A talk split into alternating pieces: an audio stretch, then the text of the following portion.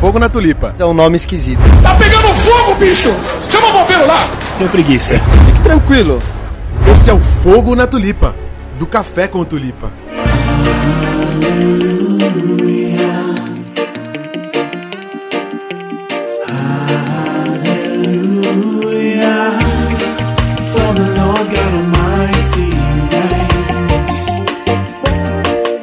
Noite, boa noite, pessoal. Aqui é o Guilherme Parisi e eu já queimei o CD do Bob Marley na Fogueira Santa. O pastor tá. Ele gostou muito. Risadinha, risadinha de brinquedo que você aperta. Boa noite, pessoal. Aqui é o Júlio. Figas, maus costumes, superstição. Todo mundo tem? Nisso ninguém mexe? Não fique tranquilo. Se teste. Abra os olhos e aumente o som. Vem aprender no podcast. Continua rimando. Podcast. Fala galera, aqui é o Jantas e chuta que é macumba. boa, essa é boa. Boa noite, pessoal. Aqui é o Agnaldo. E a tulipa pega fogo, mas não é pra queimar a maldição. Ô, louco. É Profundo. hora. Ele faz na hora. E aí, pessoal, aqui é o Escavas e eu nem vou falar minha entrada porque vai que coisa ruim estraga. É que enfim. Até que enfim. Saiu a zica agora, hein?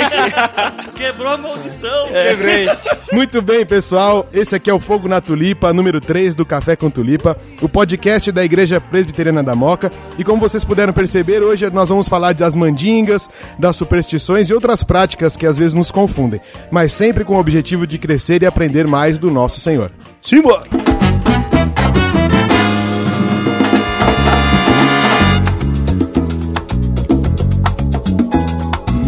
E aí, Julião, beleza? Beleza, Gui, você? Muito bom. A gente tá aqui na nossa sessão de recados mais uma vez. Vamos passar aqui pro pessoal quais são as formas de entrar em contato com Café com Tulipa e Fogo na Tulipa. Vamos lá. Você pode entrar em contato pelos telefones da igreja, o 2027 9767 ou o 2965 4051. Muito bem, a gente tem o site também da igreja. O site é o www.ipmooca.com.br. E cara, a gente vai abrir agora um canal novo aí para o pessoal ter mais interação com a gente, para mandar algumas perguntas. Então, quem tá ouvindo e tem alguma dúvida, quer mandar alguma pergunta ou sugestão de algum tema, pode mandar um e-mail. Qual é o e-mail, Julião? Pessoal, o e-mail é o café com tulipa, tudo junto, arroba gmail.com, repetindo café com tulipa, arroba gmail.com. As nossas programações regulares, todos já sabem, mas não custa lembrar o pessoal. Aos domingos, 9h30 da manhã, a nossa escola dominical. Às 19 horas, o culto. Às terças-feiras, às 20 horas, o estudo bíblico. Quinta-feira, culto de intercessão também às 20 horas. Muito bem, Julião, então vamos para o nosso podcast dessa semana. Um abraço, tchau.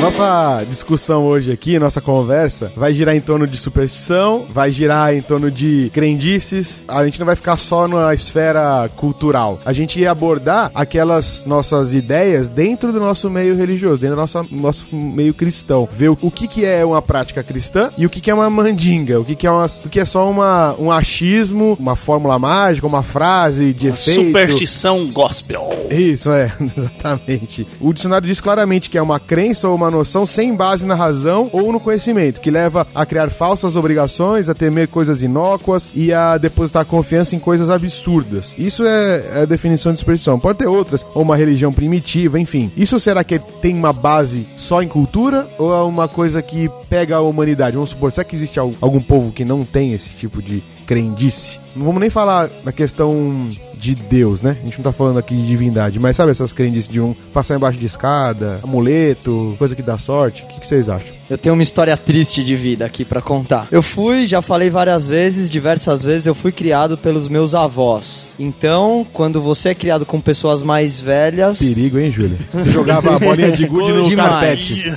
No carpete. Você Cara. é criado em mitos populares, crendices, superstições, sejam elas cristãs ou não. Então eu comecei a parar pra olhar esse assunto quando a gente recebeu o tema e comecei a procurar o que que eram superstições, o que que eram essas crendices e eu me deparei com o triste fato de que minha vida foi carregada por essas coisas. Desde aquele líquido verde que o pastor deve ter passado, que as vós preparavam com ervas, aquele Claro, álcool meu. que você ele serve pra câncer, tuberculose, arti, artrite, artrose, Verminose. estrose, verminose.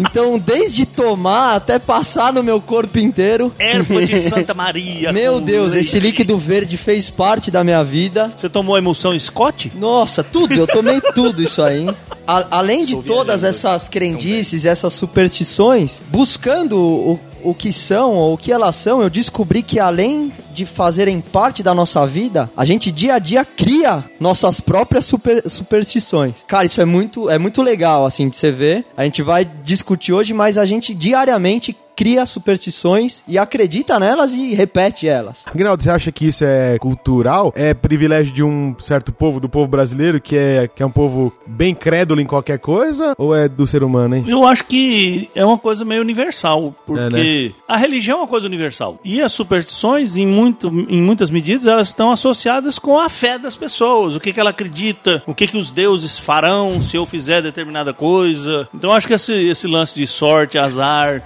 superstição e crendice está ligado na cultura humana.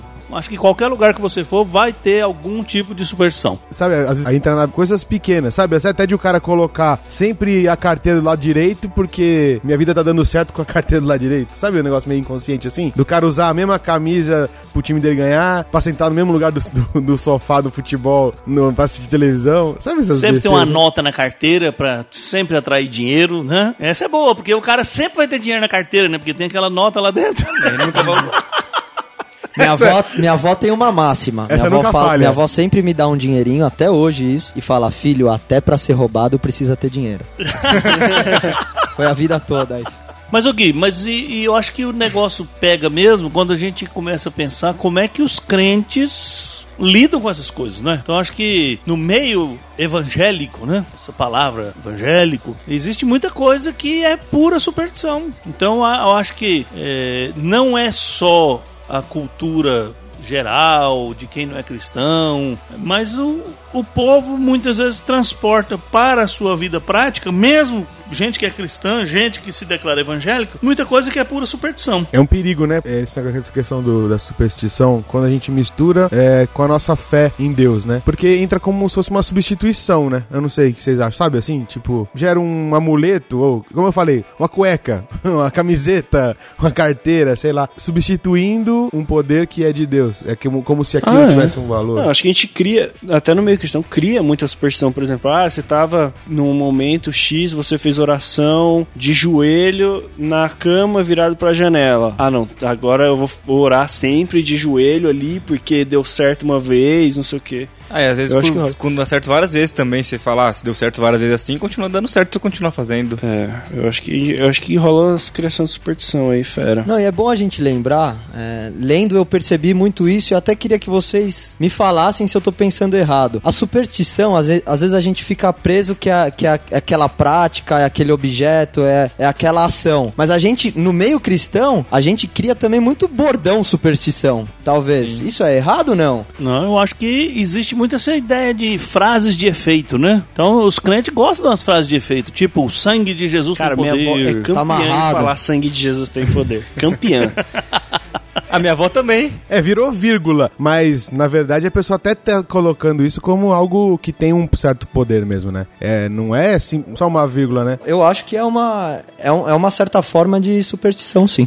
Óbvio, acho que a gente acabou de chegar num consenso aqui de que a gente não deve guiar a nossa vida cristã pela superstição, certo? A gente não deve guiar a nossa vida cristã acreditando que essas pequenas ações, ou esses efeitos que a gente acha que certa atitude teve ou certo objeto nos deu, o poder está no objeto ou o poder está naquela ação. Vai, de, vai contra a nossa fé no Deus verdadeiro. Certo, a gente cai de novo na questão conceitual, que é o terceiro podcast que a gente chega na mesma questão, de que a questão conceitual que tá errada. Então, o problema é que, na verdade, o cristianismo, os evangélicos hoje, não conseguem entender, sei lá se não conseguem entender, ou se resistem ao fato de que a fé cristã tem que ser fundamentada na Bíblia. Se a fé não for fundamentada na Bíblia, ela não é cristã. Ela pode ser qualquer outro tipo de fé. E, de novo, se entrar no mérito se a fé é boa ou é ruim, se o sujeito é cristão, aquilo que ele acredita tem que ser extraído da Escritura Sagrada. Se for de Deus, eu abraço. Se não for, chuta que ela sou.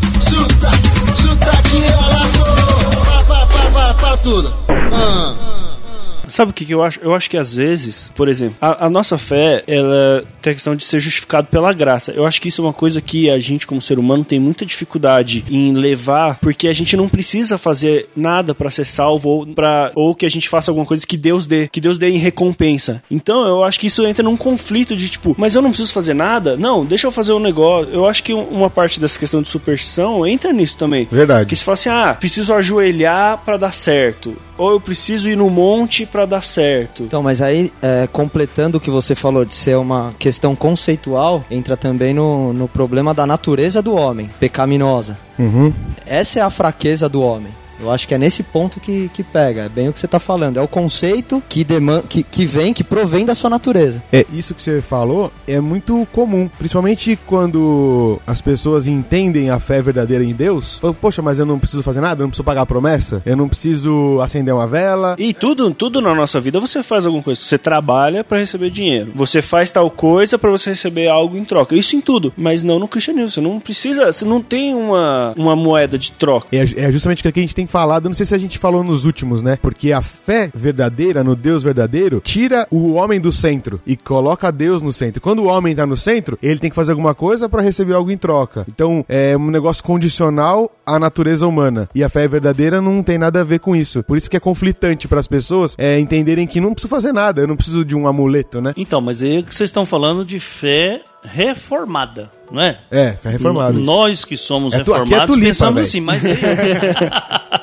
é fogo na tulipa.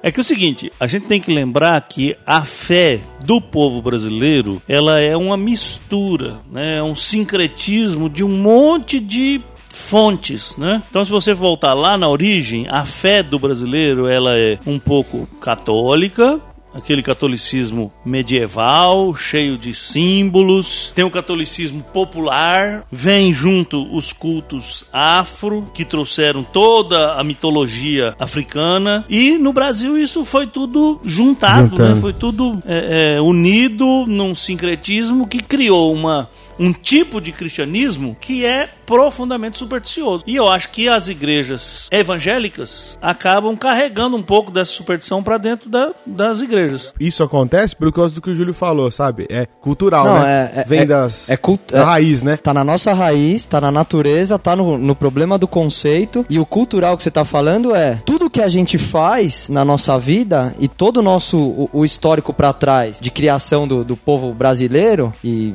cada, em cada lugar do mundo do seu lugar é um, é um histórico de imagem, é um histórico de objeto, é um histórico de fazer. Então isso tá inserido na nossa cultura. E eu acho que rola muita sugestão psicológica também, sabe? De acontecer, você faz o negócio e aí você, por exemplo, ah, se eu deixar o celular aqui do lado direito, vai acontecer tal coisa. E aí é uma coisa que provavelmente depende de mim. E eu fico sugestionando e aquilo vai acontecer, porque, por exemplo, Teve uma vez. Ah, não, aqui esse exemplo não vai caber, mas eu quero contar essa história de qualquer forma. uma vez tava eu. Por favor. Cara, tava eu e o Ciro andando na rua e tinha uma escada e o pedreiro tava lá na escada. Eu virei pra ele e falei, eu duvido você passar embaixo dessa escada. aí ele, que? Não tem nada a ver, não sei o que. Eu falei, então passa aí. Cara, a hora que ele passou, não bateu uma borboleta no olho dele, cara. e ele ficou enxergando embaçado um tempão. Sério? Sério. E é engraçado, né? Porque você- a gente não acredita, mas acontece essas coisas dessas, a gente chora de dar risada. Ah, não, mas, por exemplo, a escada, o pro- maior problema da escada é se você passar debaixo dela e acontecer alguma coisa tipo essa. Cair alguma coisa em cima de você. Mas esse- essa questão de, de é, superstição também, é muito fácil a gente criar superstição nova. Por isso que acho que a gente tem um monte. Porque, ah, você segue as dos seus pais, dos seus tios, das suas avó, parentes, tudo. Mas pra você criar uma nova é 2P pra você criar uma superstição fácil. É, foi o que eu te falei, é, de deixar algum objeto, né, no mesmo lugar sempre. Você cria superstições toda hora com e a não... mesma camisa. É, Isso e, e não só de, de objeto também, de falar. A gente às vezes fala, ah não, não fala isso não, agora vai dar, agora vai dar ruim porque você falou. Você falou agora que não vai mesmo. Se for de Deus, eu abraço. Se não for, chuta que ela sou. Chuta, chuta que ela sou. Para, para, para, para, para tudo. Ah. A gente comentou de cultura e tal, e o meu irmão mora lá no Pará. E é engraçado, aqui pra gente, falar de mula sem cabeça e caipora, essas coisas, é meio ridículo, né? A gente só assistiu no sítio do Pica-Pau Amarelo e Sim. no- leu no livro e assistiu na televisão. Agora, eu- ele já me contou de pessoas da igreja e até líderes da igreja que acreditam. Mas assim, você vê que a pessoa acredita meio na, meio na inocência, assim, porque já deve ter ouvido casos que aquela pessoa ficou impressionada e a pessoa, não, não, não vou assoviar na mata porque vai que ela cai fora, aparece. É, só por prevenção, né? Vai que. Vai que. Você não sabia que era esse Mas aqui, o, o chamado. Eu trabalhei, eu, eu trabalhei em Guape, né? A gente tinha um, um- um pessoal que trabalhava com a gente na mineração e os caras acreditavam religiosamente em Saci Pererê. O cara não ia no mato sozinho porque ele tinha medo do Saci pegar e dar uma surra nele. Nossa, assim nos cara só? Também? É, mas tem um negócio que aí acho que já é uma questão espiritual. A minha, a minha bisavó Ana, que, que vinha aqui na igreja, que morreu, morreu acho que com seus 97, 98 anos. Ela morou muitos anos lá atrás, no interior do Paraná. E na época ela não era cristã, mas ela fala que ela viu um bicho lá. Então eu não sei se é um negócio espiritual do lugar que eles criam, eu não sei o que que é. Porque são, são entidades esses bichos aí, não são, pastor? Então, tem muita coisa que é do folclore, mas eu acredito que pode ser uma coisa que seres espirituais se aproveitam da É, crença isso do povo para manter as pessoas presas daquilo. Porque as pessoas fazem lá. Eu sei que o, o Saci, ele tem até uma armadilha que as pessoas fazem pra deixar pra fora da casa à noite pra tentar pegar. É, tem a garrafa com a cruz na rua. É. A, gente, a gente abriu um parênteses aí e entrou nesse assunto, mas pra mostrar que a pessoa evita uma situação, porque vai que acontece. Aí você vai falar loira do banheiro lá três vezes no espelho, você fala duas, a terceira você fica com medo. Aí aparece um bicho Você fala lá, e sai cara. correndo. É, que, sai que é correndo. isso aí, Ou você fecha o olho. Eu falei e que- correndo. É que eu não. Eu queria saber como que é um demônio loiro. saindo. Saindo do banheiro. Ó, chuteira privada, e aqui está o meu demônio loiro. Meu É o Deus. demônio calapé. Então você já sabe como é que é. A nossa cultura, ela é formada pelo catolicismo, pelas influências africanas e um monte de outras coisas. E isso não só na sociedade, mas como a gente está inserido na sociedade, está incutido em cada um de nós, né? Como o Júlio falou, que ele foi criado de um jeito, eu já ouvi muita coisa, vou- cada um já vivenciou coisas na família, né? De situações de superstição ou de uma certa, tipo, e- frases de efeito e tal. E essa alma católica que a gente carrega acabou meio que parece que meio que entrando no meio cristão é, evangélico e a gente consegue enxergar isso, né, acontecendo. E um dos exemplos, e, inclusive baseando no num dos artigos que a gente leu, essa questão de frase mágica, é, de misticismo e apego a objetos, sabe assim? Essas, essas coisas que o catolicismo tem e acaba apegando e entrando na nossa cultura é, cristã protestante reformada e tal. Então, é, assim, não na, na, na cultura reformada, Pisou muito não, em né? ovos. É, não, mas assim. Mas assim, não, mas não na teoria, mas eu quero Sim. dizer assim, na prática, às vezes aparece. Exatamente. É, é assim como tem uma diferença entre o catolicismo da teologia e o catolicismo popular. Então tem muitas Sim, coisas é. que o católico faz na vida prática dele que a, a teologia católica não concorda com aquilo. Aham. Então, assim, e na nossa cultura existe muito essa, essa ideia do, do, do fetiche, né? Da coisa que tem um poder, do objeto, seja uma estátua, ou seja, qualquer coisa que a pessoa atribua algum poder àquilo. Então, as muitas pessoas pensam que se ela tiver um objeto que foi consagrado, se ela tiver um objeto que foi benzido, é, aquilo vai trazer alguma segurança para casa dela, ou o contrário, né? O contrário, porque no meio, já no meio pentecostal, o contrário. As pessoas acreditam que eu posso ser amaldiçoado porque eu tenho um objeto na minha casa que foi comprado no lugar X e que lá era, ah, sei lá, al- alguma coisa consagrada a alguma divindade. Então são essas crendices também que fazem parte do, do nosso universo. Se for de Deus, eu abraço. Se não for, chuta que ela sou. Chuta, chuta que ela sou. Para, para, para, para, para tudo. Ah. Os objetos. Já vi muito, muita gente se apegando em objeto é, consagrado ou objeto Ungido. que- ungido que veio de algum lugar, tipo, sei lá, veio do monte ou veio da de Israel. é, e que supostamente esse, esse objeto, esse negócio, pode trazer alguma bênção, é algum canal de bênção para a vida da pessoa. O que, que vocês têm de experiência com isso? Eu já joguei carta do Yu-Gi-Oh! fora. Verdade, minha, mãe, que- minha mãe que mandou, cara. Meu, meu pai, ele me fez quebrar todas as fitas do que eu tinha da Disney com um martelo. Sério? É? Não, então eu vou contar. Crianças traumatizadas. Eu não ia contar agora, né? Mas eu vou falar agora. Olha, cara, é com muita dor no coração que eu, seu, que eu presenciei uma cena de uma fogueira no pátio que está aqui ao nosso lado. Ai. Sério. Alguns anos atrás. E é assim, né? Todo, toda, toda a juventude foi. Foi, Conclamada. Assim, conclamada é, e estimulada a pegar todos os seus objetos profanos Nossa, cara. e, Profano. e tocar fogo no negócio. E nessa, eu joguei meu. Isso era 90 e pouco. Ó, vou contar a história. Meu pai, ele. Parênteses, é musiquinha de história. meu pai trabalhou numa época numa agência de turismo que fazia viagem de crente. Olha só, meu pai vendia viagem de crente. Meu pai é vendedor, né? E vem- decidiu vender um negócio que não é produto. Aí não deu, não deu muito certo, né? ele saiu logo depois. Mas ele chegou a fazer uma viagem que ele foi com o pessoal num congresso lá na Argentina. E de lá, na época, em 94, lá, ele não trouxe nenhum objeto de lá, não. Mas eram uns congressos meio doidos. Mas eu conheço. Você conhece esse negócio? 93, 94, sei lá. Uhum. Cara, tava saindo, chegando CD aqui no Brasil. CD mesmo, a mídia CD. E ele comprou pra mim no Free Shop, eu não sei aonde, um, um, é um CD player, cara. Aquilo era o máximo. E quando ele passou... CD player ou Discman? É um Discman, desculpa. Discman. Nossa, É, já fala que é Discman, velho. portátil, Nossa, exatamente. quando eu tinha um Discman, eu levava na escola e eu andava com ele na mão, Eu não- mostrando pra todo mundo assim. Era legal. Discman era Eu tive MP3. Aí eu tinha anti-choque, sabe? Que não parava de Isso. tocar. Esse era Panasonic, já era, meu, evoluído o negócio, beleza. E ele, e quando ele passou no free shop, ele tinha poucas opções de CD e tinha uma coletânea do Bob Marley. Aí ele comprou esse CD pra mim. Profano. Cara, então era o único CD que eu tinha. E eu ouvia muito, eu Nossa. decorava, eu adorava. Foi, eu aprendi a gostar de reggae e aí.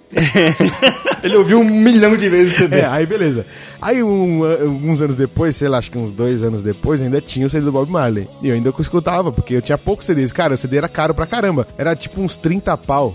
ou 20. Era caro. Era caro, e 30 pau, ah, ah, sei lá, quantos anos? 15 anos atrás, mais, né? 20. Ah, Quase era 20 caro. anos atrás. Mano, Era 30 bastante pau era dinheiro. muito dinheiro, cara. Aí beleza, enfim, eu tinha esse CD. E aí a galera foi conclamada a jogar fora e parar de ouvir música do mundo, entre aspas, né? Foi conclamada a se desfazer de tudo que era profano. Só podia ouvir disco gravado no céu. Você já vocês acreditam que com. Assim, né? Eu fui convencido que eu tinha que jogar meu CD no- na fogueira. Mas você jogou com vontade ou com tristeza? Eu joguei assim. Fechou o olho. Fechou. Ele foi jogar, tiraram da mão Eu dele. vou te falar que teve gente que queimou livros, tipo, livros caríssimos. Teve um cara aqui que queimou, acho que uns dois ou três songbooks. Sabe o que são songbooks? Sei. De música, né? Por exemplo, tem uma banda. ca- Uma banda. Ah, sim, sim. The X. Carpenters. É, sei lá, é, The Carpenters. Aí Bee Gees. vi- vende um, um songbook que são todas as partituras. Tudo. Cê é de todas as louco. músicas do cara. Então, só que isso é muito caro. É tipo, hoje já é caro, eu não sei. Custa, sei lá, uns cento É e poucos reais um livro daquele. Então tem o arranjo do baixo, da bateria, da guitarra. Cara, é, é mó grana. E o cara pegou e queimou tipo, uns três desses. Nossa, cara. Olha só, os objetos profanos foram queimados na fogueira santa. Da Inquisição. Aqui do pátio Inquisição moquense. Enfim, graças a Deus isso passou. Não, acho que os meninos pegaram menos essa época, foram os anos 90, né? Exato. Então, assim, os nossos pais, os, os meus pais, eles ficaram perdidos nessa época, porque alguns grupos se formaram, assim, e tinha um, um grupo onde a gente frequentava na época que visitava, como se fosse uma célula semanal na casa das pessoas, que era uma célula de libertação das coisas. E, cara, aquilo, aquilo me marcou, esse dia me marcou por duas coisas. Tinha uma pedra que minha mãe tinha pegado quando ela namorava com meu pai, e o cara pegou, começou a apertar, fazer uma careta até a pedra cair no chão, e orou pela pedra. é, o melhor é isso, né? Pedra maldita. Pedra maldita. E assim, o que a minha mãe, a partir desse dia, ela, ela mudou até as atitudes dela, o pensamento, porque impactou a minha mãe. Imagina eu que tava na casa. Minha mãe tinha da bisavó dela guardado um, um negócio de palha na parede, que era tipo uma obra de arte com um cabo. E o cara pegou aquilo, quebrou, Vassoura tacou no de chão, bruxa. leu. Parecia uma vassoura, assim, todo entrelaçado. E minha mãe não falava nada. Eu lembro que eu perguntava, mãe, por que, que ele tá quebrando? Porque minha mãe sempre gostou dessas coisas. Então ela deixava que nem uma obra de arte na parede. Quando quando ela, eles foram embora, minha mãe tava muito brava, porque o pastor deve saber se isso tem nome. Era um negócio dos antigos de bater tapete, no, de bater o pau do tapete. Eu sei. E era tipo uma relíquia da bisavó dela, o cara detonou, o cara detonou. Que, é isso, meu? Então, a- acho que os, os filhos sofreram muito com essas coisas, porque os anos 90 foram anos de uma. Eu não, o pastor vai discordar, mas de um, de um grande movimento musical pros jovens. Tô falando isso fora da igreja, tá? Cultural, eu acho que foi, foi muito forte os anos 90. Então, é, Depende 80 e de qual 90. cultura você tá falando. Não, eu acho que, que foi forte. Pra mim, os anos 90, em termos de música, por exemplo, foi forte e eu sofri muito. Michael Jackson. Eu sofri muito nos anos 90 porque os pais ficaram perdidos. Então, é- é- essa história de pensar que os objetos carregam alguma energia, tanto positiva quanto negativa, de fato foi muito comum nos anos 90. Isso que vocês contaram aí aconteceu muito, mas o pior é que continua acontecendo. Em menor escala, mas continua acontecendo. E as pessoas que viveram essa neurose aí, de certa forma, carregaram isso. Essa ideia de que objetos podem ter energias positivas ou negativas, podem trazer bênção, podem trazer maldição. Isso não tem o menor fundamento na escritura. né? Isso não tem a menor base bíblica. Isso é uma crendice de crente. Eles têm uma justificativa, entre aspas, pra dizer que os objetos têm base. Eu né? posso até completar essa pergunta pro pastor, que é onde eles se baseiam. É, Deus ordena, é, algumas vezes no Antigo Testamento, é, algumas utilizações de objetos. Isso. E vestimentas e tudo mais. Então acho que a gente tem que falar disso. Então, eu- a- as duas coisas, tanto Deus ordena usar, quanto Deus ordena jogar fora. Isso. Certo? Isso. Mas o que é preciso entender é o contexto em que essas coisas foram ordenadas e o uso que elas tinham. Deus, no Antigo Testamento, não ensinou que o objeto em si mesmo tinha um poder. Os objetos que foram ordenados serem jogados fora eram objetos que o povo de Israel tinha e usava como seus ídolos Com um amuleto mesmo. como né? amuletos mesmo. Então, isso é muito diferente de uma pessoa, por exemplo, igual sua mãe, ir numa loja de artesanato, comprar um- uma carranca, comprar uma escultura por um interesse artístico da pessoa que compra aquilo por um interesse religioso. Então, no Antigo Testamento, o monoteísmo, a construção da fé judaica, ela estava no começo. E o povo era politeísta. Né? Então, Era. o problema é que a gente às vezes lê a Bíblia, a gente não presta atenção nas coisas, né? O povo de Israel viveu 400 anos no Egito e você acha que quando Moisés chegou lá, eles eram que tipo de povo? Eles adoravam os deuses É, egípcios. isso aí. Eles tinham a cultura egípcia, eles tinham os amuletos egípcios. E Deus precisava limpar aquilo do povo. Se for de Deus, eu abraço. Se não for, chuta que ela sou. Chuta, chuta que ela sou. Para, para, para, para, para tudo. Ah. O que o Júlio falou é quando Deus é, ordena pra Moisés pra fa- construir a, a serpente, Sim. certo? Aí fez o, cumpriu o papel dela e depois Deus mandou desfazer porque o povo começou a achar que a, que a serpente é que dava o, que emanava o poder. Então, sabe o que acontece, Gui? É que existe uma outra confusão, né? Uma outra confusão grave nas igrejas evangélicas. É confundir um, um evento que foi narrado com um mandamento que foi estabelecido. E Por isso exemplo, acon- acontece também depois pra frente, né? Sim, é, por exemplo, Deus mandou Moisés fazer uma serpente de bronze para que toda aquela pessoa que fosse mordida por uma serpente olhasse para aquela serpente e fosse curada. Isso foi um fato histórico. Deus não transformou a serpente de bronze num objeto de culto e nem mandou mais ninguém fazer serpente. Então assim, então é pegar um momento histórico, um fato histórico e querer que esse fato histórico se transforme em regra, se transforme em norma. Isso é uma leitura equivocada da escritura. Eu fiz um arrazoado aqui, diretamente nesse ponto, e eu queria passar os pontos desse arrazoado porque ele vai ajudar a gente a discutir e Profundo. fala exatamente do que o pastor está falando. Então vocês prestem atenção que são pontos rápidos. Sobre esses símbolos e esses objetos, tá? Quando Deus ordenou. Então aqui, quando, quando foram usados na Bíblia como símbolo, Primeiro, eles estavam de alguma maneira relacionados ou com o milagre ou com o objetivo que Deus mandou. Depois, a natureza desses milagres. Eles foram utilizados para acontecimentos que não vemos hoje em dia. E aí a gente fala em abertura de rio, res- ressuscitação de mortos, cura de lepra e etc. Uso sempre ilimitado ao momento do milagre ou do objetivo a ser atendido. Uso limitado, né? Limitado, falei errado, falei limitado. Uso limitado ao momento do milagre. Os objetos ou esses utensílios sempre ligados a pessoas que eram homens de Deus. Exatamente. E por fim, isso aqui eu achei, eu achei interessante e, e acho que a gente também pode discutir. E eu acho que não, eu concordo. Nenhum desses objetos na Bíblia foi ungido ou abençoado. Ah, é boa. Exatamente. Copiar o pastor. Boa palavra. Boa palavra.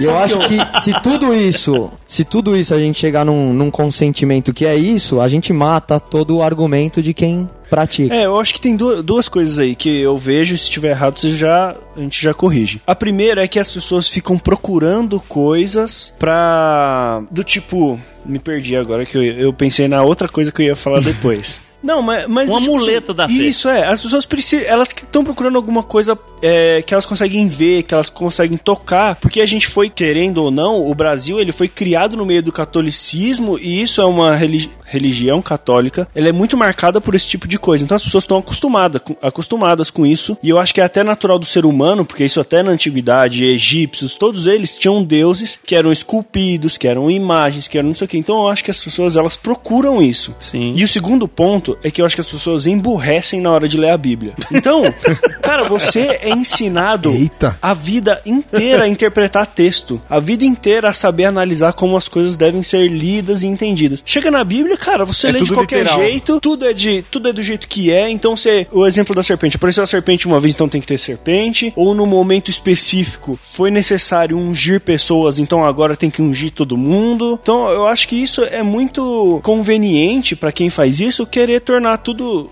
mal interpretado pra poder manipular, ou seja, pra, ou para não ter trabalho de interpretar. É isso mesmo. É, E Eu não sei exatamente. se o Júlio comentou, mas é interessante que tudo, sempre quando isso aparece na Bíblia, apareceu em várias vezes, né? Apareceu com Elias, apareceu Isaías. Isaías no Novo Testamento, Pedro, né, que é a sombra dele, né? Uhum. Exato. é, com Os Paulo- objetos de Paulo, Paulo, os né? lenços, Os né? lenços e a capa e tal, né? E aí a gente entende uma coisa que é clara. É sempre também manifestando o poder de Deus naquela pessoa e usando a pessoa pra manifestar a glória dele. E não no objeto em si E mesmo, não né? no objeto, é isso aí. É isso Pois então, mas existe uma regra de hermenêutica, né? De interpretar a Bíblia, que é muito simples, mas as pessoas parece que ignoram. É como o João falou mesmo, dá uma emburrecida, né? É, que é a regra seguinte: um relato histórico ele só se torna norma se houver um mandamento para ele ser repetido. Sim. Por exemplo, vou dar um exemplo claro. Jesus instituiu a Santa Ceia. Ele celebrou a Santa Ceia com os discípulos, certo? Depois da Páscoa, comeu o pão, bebeu o cálice. Então, o evangelista está contando o que aconteceu, certo? Certo. Se ele só tivesse contado o que aconteceu, pronto, contou, acabou. Acabou. Aquilo é um fato consumado. Mas Jesus, depois de fazer o rito, ele ordenou que aquilo fosse repetido Sim. né? que eles deveriam comer em memória dele. E depois Paulo vem e ordena de novo que a igreja deveria repetir aquele rito. Mas a igreja, não, em nenhum outro lugar da Bíblia, ou, ou os fatos históricos narrados, em poucos lugares tem a ordem para repetir. Então, assim, então a pessoa lê a Bíblia e fala: olha, então porque Moisés pegou a vara e bateu no rio, agora eu vou bater a vara no rio pro rio abrir. Deus não mandou mais ninguém bater vara no rio. Os caras ficam grilados com isso, velho. E eu acho que dentro, dentro dessa questão dos objetos, tem duas questões, né? Uma é os objetos que partem de algum lugar e porque eles saíram daquele lugar, geralmente, ou é porque a presença do Senhor estava lá, supostamente no monte, ou em Israel. Isso é uma questão do objeto. Ou um, abe- um objeto que não era nada e foi ungido, ou consagrado e abençoado, e aí aquele objeto tem o poder, né? E essas duas coisas acontecem no meio evangélico. Certo? Exato. A pessoa encarar um, um certo poder porque veio de Israel, então é uma pedra ou é um objeto que veio daquele lugar, ou, como acontece em muitas igrejas, de distribuir objetos que foram consagrados pelo, pela autoridade, a suposta Ou um autoridade. terceiro que você nem falou, mas pra completar, ou ir orar no monte. É uma superstição, não é? Junto com isso? Porque você trazer a areia do monte sagrado, ou você consagrar uma areia pra ela ser sagrada, ou você ir orar no monte, pra mim é a mesma coisa. Cara, nem só distribuir objetos também. Você vê muito na TV venda de objeto pra alguma tarefa que tá ungido. Por exemplo, a caneta ungida pra você fazer o vestibular e aí você passou. Isso é. É muito feio. Essa é boa. Seria boa, né? Então, Seria então boa. quando você vai a Israel, quando você chega no Rio Jordão, A primeira coisa que você ganha quando você desce do ônibus é uma garrafinha pra você colocar a água do Rio Jordão e trazer. Nossa. A gente trouxe. Tá lá criando lodo lá, Tudo, lá no armário cara, mas casa. o pastor vai continuar falando. Não vejo que é errado isso. Não, cara, é legal. Agora, isso Se você não vê como superstição, não é. Você Água é. Eu trouxe Um água como um souvenir. Isso. Sim. Poxa, essa garrafinha que eu ganhei lá em Israel. Às vezes Não, eu dou um beijinho tá pra lá, dar sorte. É uma lembrança.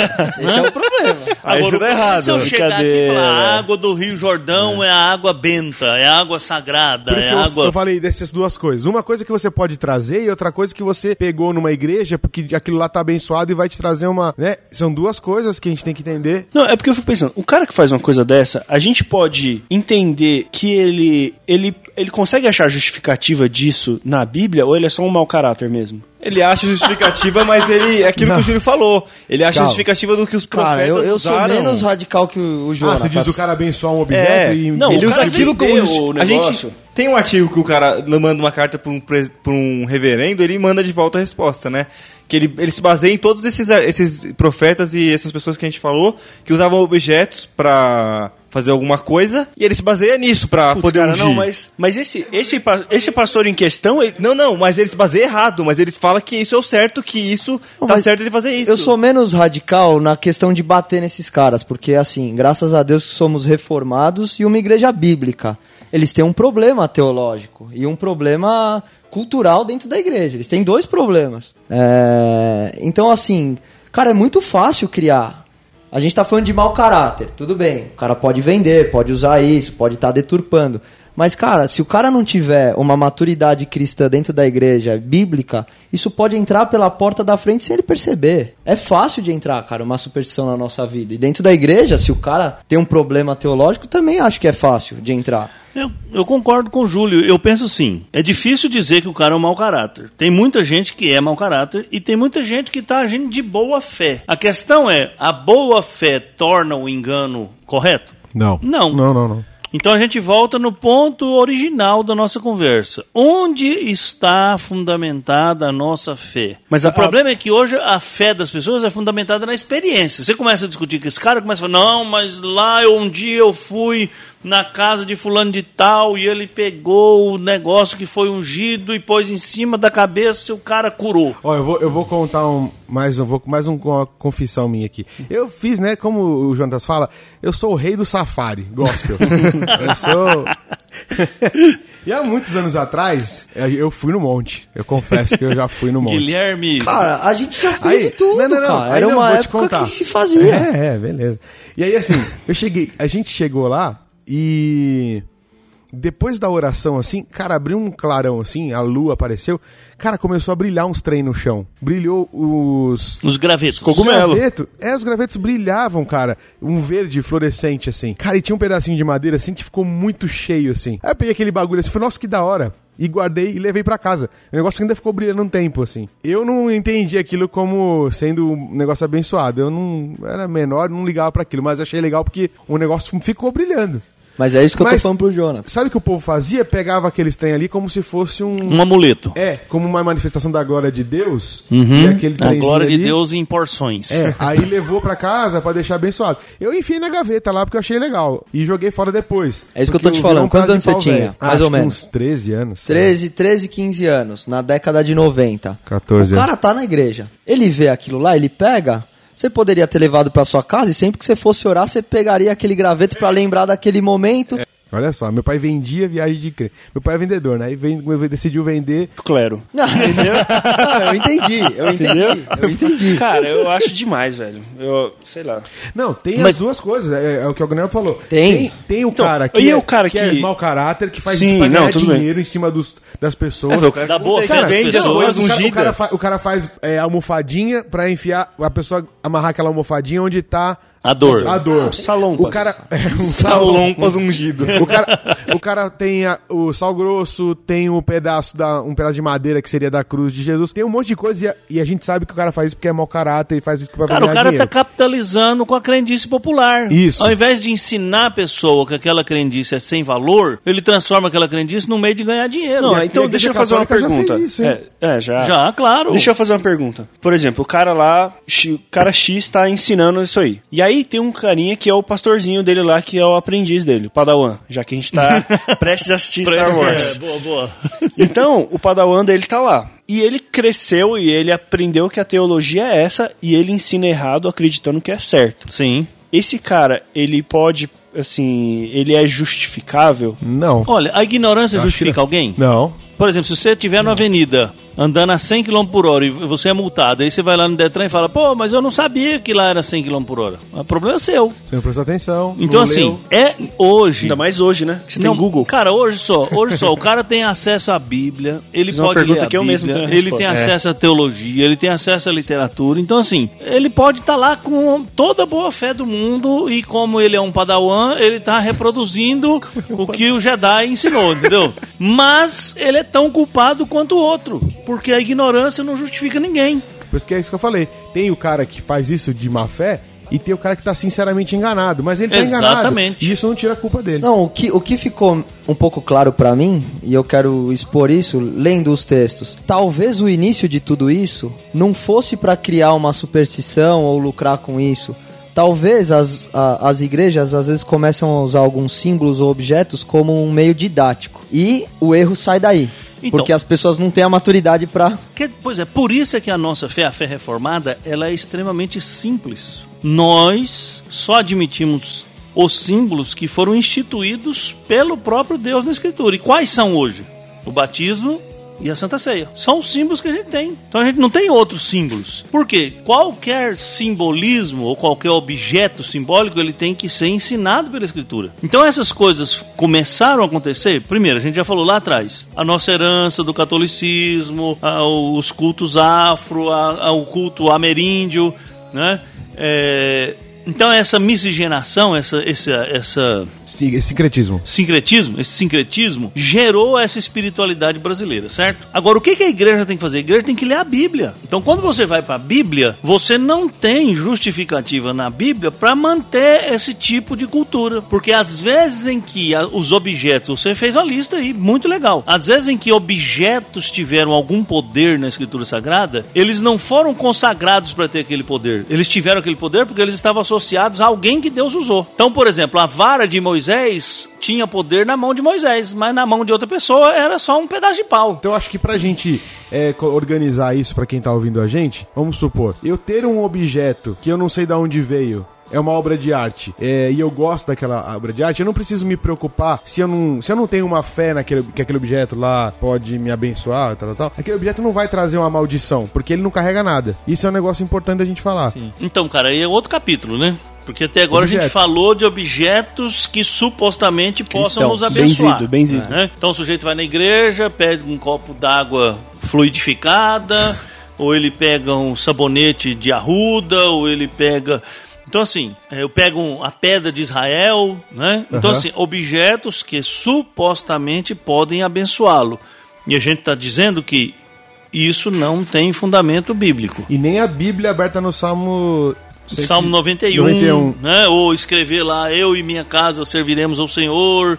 Então, assim, tem umas coisas na Bíblia que os crentes gostam de ler como promessa, mas que não é promessa, né? Em alguns aspectos. Se for de Deus, eu abraço. Se não for, chuta que ela sou. Chuta, chuta que ela sou. Para, para, para, para, para tudo. Ah. O outro lado da moeda é, bom, então tá bom, então não tem objeto que pode me abençoar. Mas um objeto pode me amaldiçoar? Não. Não sei. É. Responde aí. Não. Não, não. Não, acho que ficou muito claro pra mim que as coisas, da mesma forma que elas não são abençoadas, elas não carregam um demônio dentro. É, Vem num ela pote. não vem, ela não Pode vem. vir com saci. Você não põe lá, Já vi na Ana Maria. Já não pegou o põe saci lá na o da Ana seu- seu amuleto pra carregar com um pouco de diabo, traz pra casa, quando descarrega, você carrega de novo. Isso não tem, mas, mas tem O diabo na o nuvem. que daqui a acontece no, no Antigo Testamento, é, e é o que a gente tem que se preocupar hoje. As pessoas, os israelitas, e pastor, aí você me corrige, eles, eles não conseguiam se desprender dos amuletos deles antigos. E aí eles ainda, eles já como cristãos, eles ainda usavam os amuletos como alguma forma de proteção. Então aí não é o amuleto em si, não é o objeto em si, é o porquê que ele tá A usando. fé naquilo que É tá por trás. O cara, o cara ainda tem fé naquilo. Então, assim, meu, você tá trazendo uma coisa pra sua casa. A coisa pode ter sido consagrada em algum lugar, você não sabe. Uma estátua, uma estatueta, uma obra de arte. Você trouxe, você não sabe. Você trouxe pra colocar ali. Aquilo não carrega nada. Exatamente. Agora, você foi lá, você sabe, os caras fizeram lá um. o- é a estátua que tira o mal olhado e você comprou aquilo pra tirar o mal olhado da sua casa. Esse é o problema. Exatamente. Você tá auferindo ou inferindo, não sei, religiosidade aquele negócio. E objetos que entra, que tem, carregam esse simbolismo, mas que hoje são moda. Por exemplo, eu não sei qual que é o nome. Sabe aquela mãozinha que ela tem o dedão mais aberto assim, parece uma mãozinha indiana que vem um Sei, monte- uhum. Isso aí é um tem É isso, olho grego. É um também. objeto de, de, de superstição judaica, isso aí. É, então tem o olho grego também que eu já vi que é virou pulseira normal agora. Então, cara, esses objetos, eles são objetos religiosos. São. Mas isso cai, Então, eu não isso devo cai assim um- como, por exemplo, cai a árvore de Natal, que a gente falou no outro podcast. Mas se você Não usar, as por- pessoas vão se escandalizar, por exemplo. Se você sair usando... Não, eu tenho um paralelo bom pra fazer. Não, mas eu não sabia disso, Lembra quando a exemplo. gente tava discutindo sobre festa junina? Uhum. Que o quando o Aguinaldo falou assim, qual que é a diferença de você ir numa quermesse lá, na porta da igreja católica ou ir num centro de umbanda? Aí a gente começou, não, não, o católico de, de algum jeito ele cultua a Deus. Aí a gente não, é religião A e religião B. É a mesma coisa, cara. Eu tô falando isso porque as minhas primas moram lá na Turquia e esse olho grego ele na verdade, eu vou até é uma é um dado histórico. Ele é ele é o olho turco. Os gregos se apossaram dessa dessa imagem pra eles. Então, todo mundo na Turquia Todos têm ele na placa do carro e na, pla e na porta de casa. Porque eles falam que é o olho de Alá, é o olho que tudo vê. Do mesmo jeito que o Agnaldo fez esse paralelo, dá pra fazer assim: você vai comprar um terço ou um patuá do candomblé e vai pendurar em você? Não, então você não vai comprar a correntinha com o olho sim, turco. não, beleza, eu É concordo isso. com você. A minha questão é a seguinte: existem, por exemplo, eu acho que hoje talvez esse olho grego ou algum outro objeto que eu não tenha citado aqui já tenha caído esse significado. Não, Não, é É que pra tá. tirar o mal olhado. Você comprar aqui em qualquer loja da- é pra tirar o mal olhado. festa junina, que aqui em São Paulo não tem mais significado. É... mas beleza, e a árvore de Natal? Mas a gente Mas não tem explicou, significado em lugar nenhum? Exatamente, é esse o paralelo que eu tô fazendo, entendeu? Não, eu tô entendendo você, mas é, é, por exemplo, vou, vou dar um exemplo. É porque você tá falando de coisas que ainda carregam um significado. religioso. É isso aí. Por exemplo, eu tenho ali no meu escritório uma estátua da deusa Diana, que é a deusa Diana dos Efésios, que Paulo pregou lá em Éfaso e os Efésios se converteram e deixaram de adorar a deusa Diana. Hoje não existe mais um templo para Diana dos O Efésios. gato preto Ninguém que tem lá mais em casa, o gato egípcio que tem lá em casa, é nesse esquema, não é? Então, mas não existe uma religião que adora o gato. É isso que eu tô falando. né? Não então, existe. assim, Mas então, o- Mas o olho lá O olho grego é o patuado a do. Bem, islamismo. é que eu usei um exemplo que ainda tem, ainda carrega. Por exemplo, Então vamos, você foi infeliz no seu vamos- exemplo. jeito. Foi bem Vamos dar um outro exemplo, por exemplo. Um outro exemplo, por exemplo, né? É, você vai numa loja indiana, de, de roupa indiana, e você vai comprar um elefante indiano decorado? É, não vai rolar, né? Não deve, porque se alguém for lá na sua casa e ver aquele elefante, vai falar, pô, você é indiano? Ô, você é Jonathan, hindu, cara, você é Você hindu. também adora Shiva. É. Então, agora, se você for lá e comprar uma blusa indiana, É, isso aí. Você Então, assim, pode ser. vamos pensar assim, vamos pensar assim. Ah, ah, aquelas coisas, aquela pessoa é hindu e ela orou pra Shiva antes de lá pra vender. Eu devo comprar? Paulo diz lá em 1 Coríntios que o ídolo por si só não é nada. Você pode ir lá e comprar. Aquela blusa não vai estar energizada. Agora, você não vai comprar uma estátua de Shiva, entendeu? Então, assim, e Paulo diz pra Timóteo que tudo recebido com ação de graça é bom. É, você tá falando assim, é uma, é uma blusa com aquele. com os.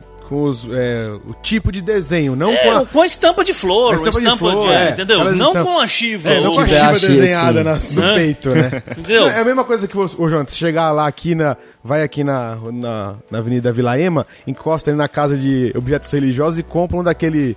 preto daquele velho. Preto velho. Que é horrível, né? Que é horrível. E ele não é velho, né?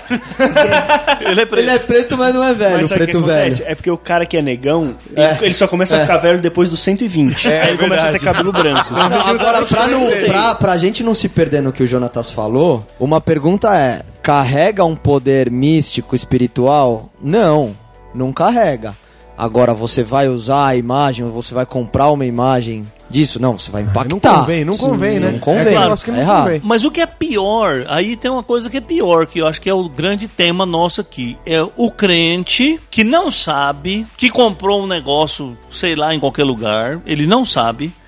Mas aí alguém vai lá na casa dele e fala: Oh, eu tô sentindo que daquele objeto tá saindo um poder Ah, e aquele não maligno. sabe o que é. Ele não sabe o que, É, que igual- é. é igual chegou na casa do. Foi do igualzinho, Júlio, foi chegou o que lá e aconteceu. deu uma palha. Então, isso é um absurdo, isso não tem a menor fundamentação bíblica. Objetos, essa ideia de que o demônio mora no objeto, ou que o objeto que foi consagrado, ele carrega em si mesmo algum poder, isso não tem fundamentação E até bíblica. fica de lição pra gente, que é o que aconteceu com Paulo, é que as pessoas não sabiam, elas estavam começando a aprender. Então, por exemplo, vou na casa de alguém e tem lá o olho grego lá na porta da casa. Ao invés de eu ficar escandalizado e falar, nossa, seu herege, não sei o quê, pra você instruir a pessoa Sim. e falar, e Boa. falar com amor, né? É, Exatamente. Do que você ser um animal que eu vai achei atropelar legal o cara. seu pai falou que não tem fundamentação nenhuma bíblica. Mas, Exatamente. principalmente, quando, quando fortaleceu, que foi nos anos 90, 80, Aham. 90, Aham. teve fundamentação em literaturas de Exatamente. pastores.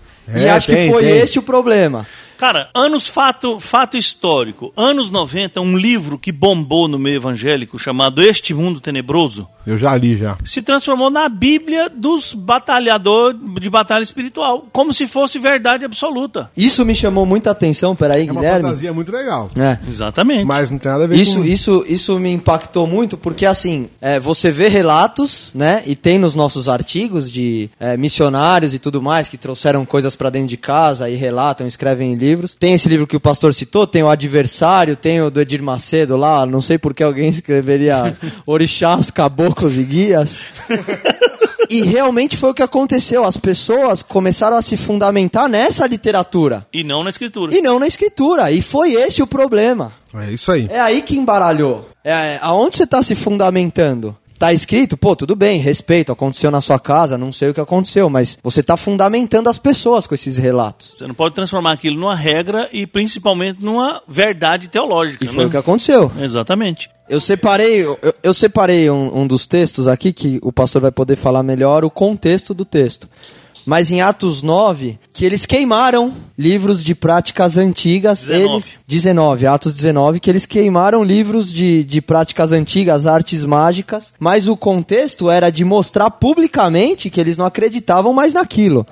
Não era quebrar Não era um crente velho que vai queimar um livro lá que tá na casa dele. Não, é diferente. Não, não era uma quebra de maldição. Não, era um rompimento com o estilo de vida antigo. É, E como é, mostrando isso em público. é, como é que chama? O Alcorão. Vamos supor, eu tenho um Alcorão lá em casa. um- Eu Uhum. não tenho, mas vamos supor que eu tivesse lá em casa pra um, ir pra estudo, pra evangelizar o muçulmano. Então, eu vou pegar aquele livro que tá lá em casa e vou queimar ele. Não, Não, absolutamente. Você tá louco? Eu tô usando aquilo lá como O que aconteceu em Éfeso era o seguinte: as pessoas adoravam aos deuses pagãos. Eles tinham todos esses objetos de, de superstição da religião deles. Quando eles conheceram a Cristo, eles entenderam que aquilo que eles criam estava errado. Então eles tiveram um ato público de confissão de pecado, dizer, olha, eu rompo e eu não quero mais. E por que, que eles queimaram? Porque eles não queriam que aqueles livros caíssem na mão de outras pessoas que, como eles, tinham sido enganados para enganar outras pessoas. Então não é porque os objetos tinham poder mágico, era uma ruptura com um velho estilo de vida. É como se, por exemplo, você fosse de qualquer outra religião e você se converte a Cristo. Você vai se desfazer daqueles objetos a qua- aos quais você se consagrava, porque eles não fazem mais sentido para você. Mas não é porque eles têm poder mágico ou porque se eu mantivê-los lá, o demônio vai ficar escondido lá atrás, e um dia ele vai sair, vai me pegar. Então, assim, não é, não é essa a ideia bíblica. É, então não tem sentido nem eu abençoar um objeto e nem quebrar maldição, porque nenhum nem outro vai funcionar. Não tem sentido nenhum. Exatamente. Nem eu abençoar um objeto e nem quebrar maldição. No conceito ele não, não Claro. existe nenhum nem outro. Com certeza. Agora, é aquilo que a gente falou que é importante pontuar. Aliás, eu quero pontuar algumas coisas aqui. Primeiro, subir no monte para orar é pecado? Não. É errado? Não. Desde que você não imagine que lá no monte você vai ser mais abençoado ou Deus vai estar mais perto de você ou aquilo ali tem algum poder mágico. Se você sobe no monte por pensar que ele tem um poder mágico, tá errado. Porque se Deus não estiver onde você está, ele não vai estar em lugar nenhum. Primeiro ponto é isso. Segundo ponto é queimar objetos com o objetivo de tirar alguma maldição é uma neurose que nenhum crente devia aceitar. Por exemplo, eu lembro que o, o, o, Escavas falou que ele queimou os negócios da Disney, né? Quebrou na marretada. É. Marretada. Então houve uma época que podia, não podia usar a meia do Homem-Aranha, camiseta do Batman, porque tudo tem uma coisa demoníaca por trás. É o Cavaleiro das Trevas. É, então. É. Aí eu te pergunto: se você vai comprar uma roupa numa boutique qualquer, você sabe se a pessoa que está vendendo ali é um satanista? Hum, lembrei. Ou se quem costurou aquilo é um, é um, é um consagrou pro demônio? Pra você não faz a menor diferença isso. Sabe o que aconteceu também nos anos 90? A gente era proibido de comer aquela batata do potinho, como é que chama? Pringles. Pringles. Verdade. É... Bala do Cosmo e verdade. Damião. Não, não é, não é, é só coisa de coisa assim. É aquela fralda Pampers e os outros objetos da Unilever, porque descobriram que o, que o dono do negócio era satanista. Então, sabe, essa neurose.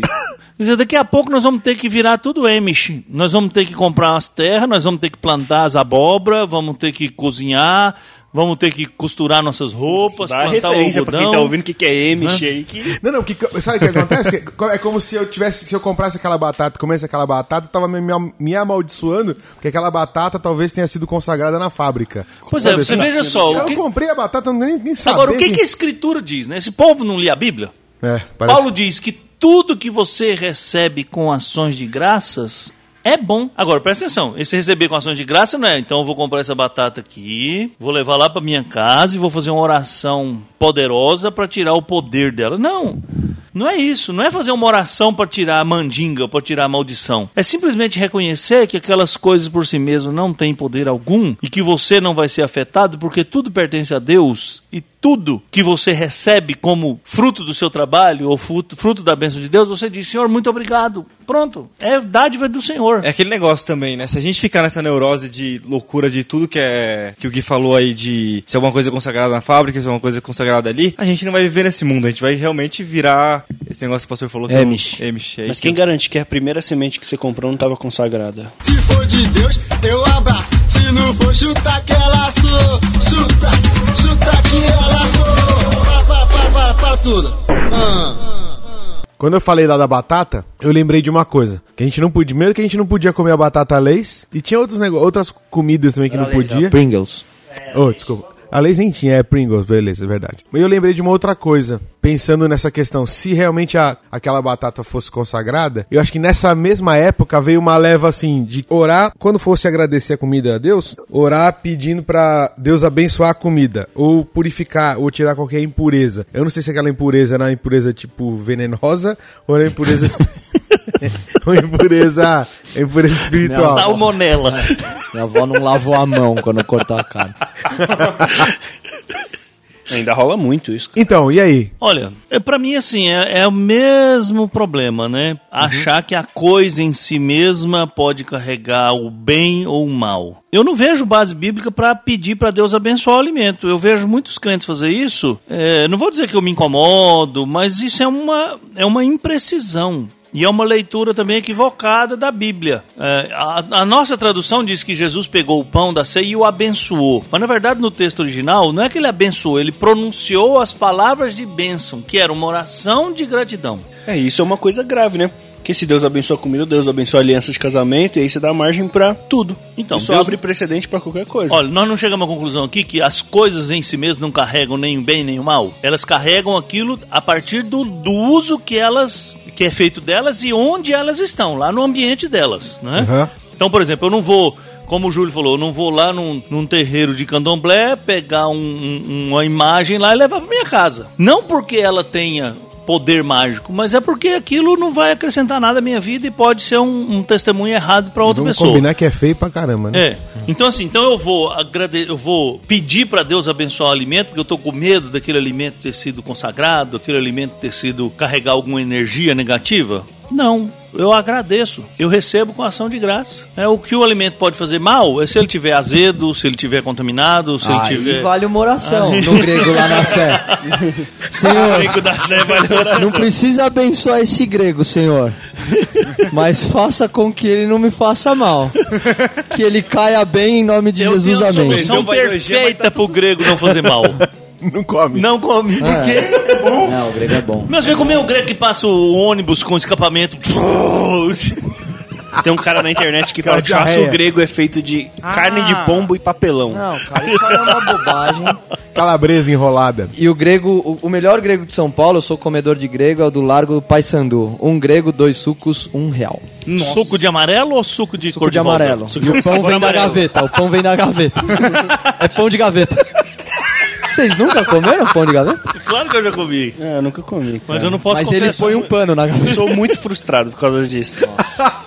É uma E delícia, se eu cara. for lá, lá no.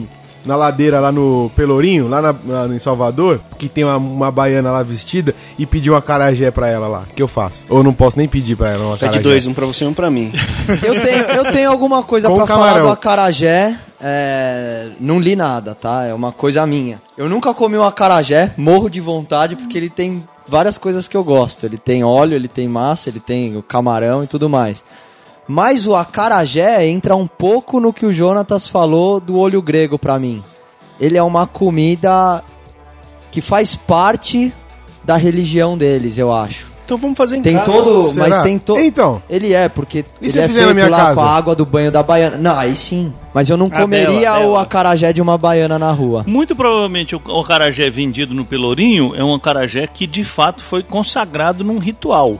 É isso. O princípio de Paulo, de 1 Coríntios de 8 a 10, vale. O ídolo por si só nada é no mundo. Se você tem a maturidade para entender que você vai comer aquilo e não vai fazer mal para você, Come sem de- problema. Tranquilo. Porém, Paulo diz que aquele que é dotado de saber não pode menosprezar aquele que não é. E, portanto, ao comer, você pode levar alguém a cometer um erro. É que seria ir lá. Então é melhor não, Não, efetivamente, peraí. no- Então se a gente vamos viajar fechar os em olhos. julho, não vamos Peraí. comprar. Vamos fechar os olhos aqui.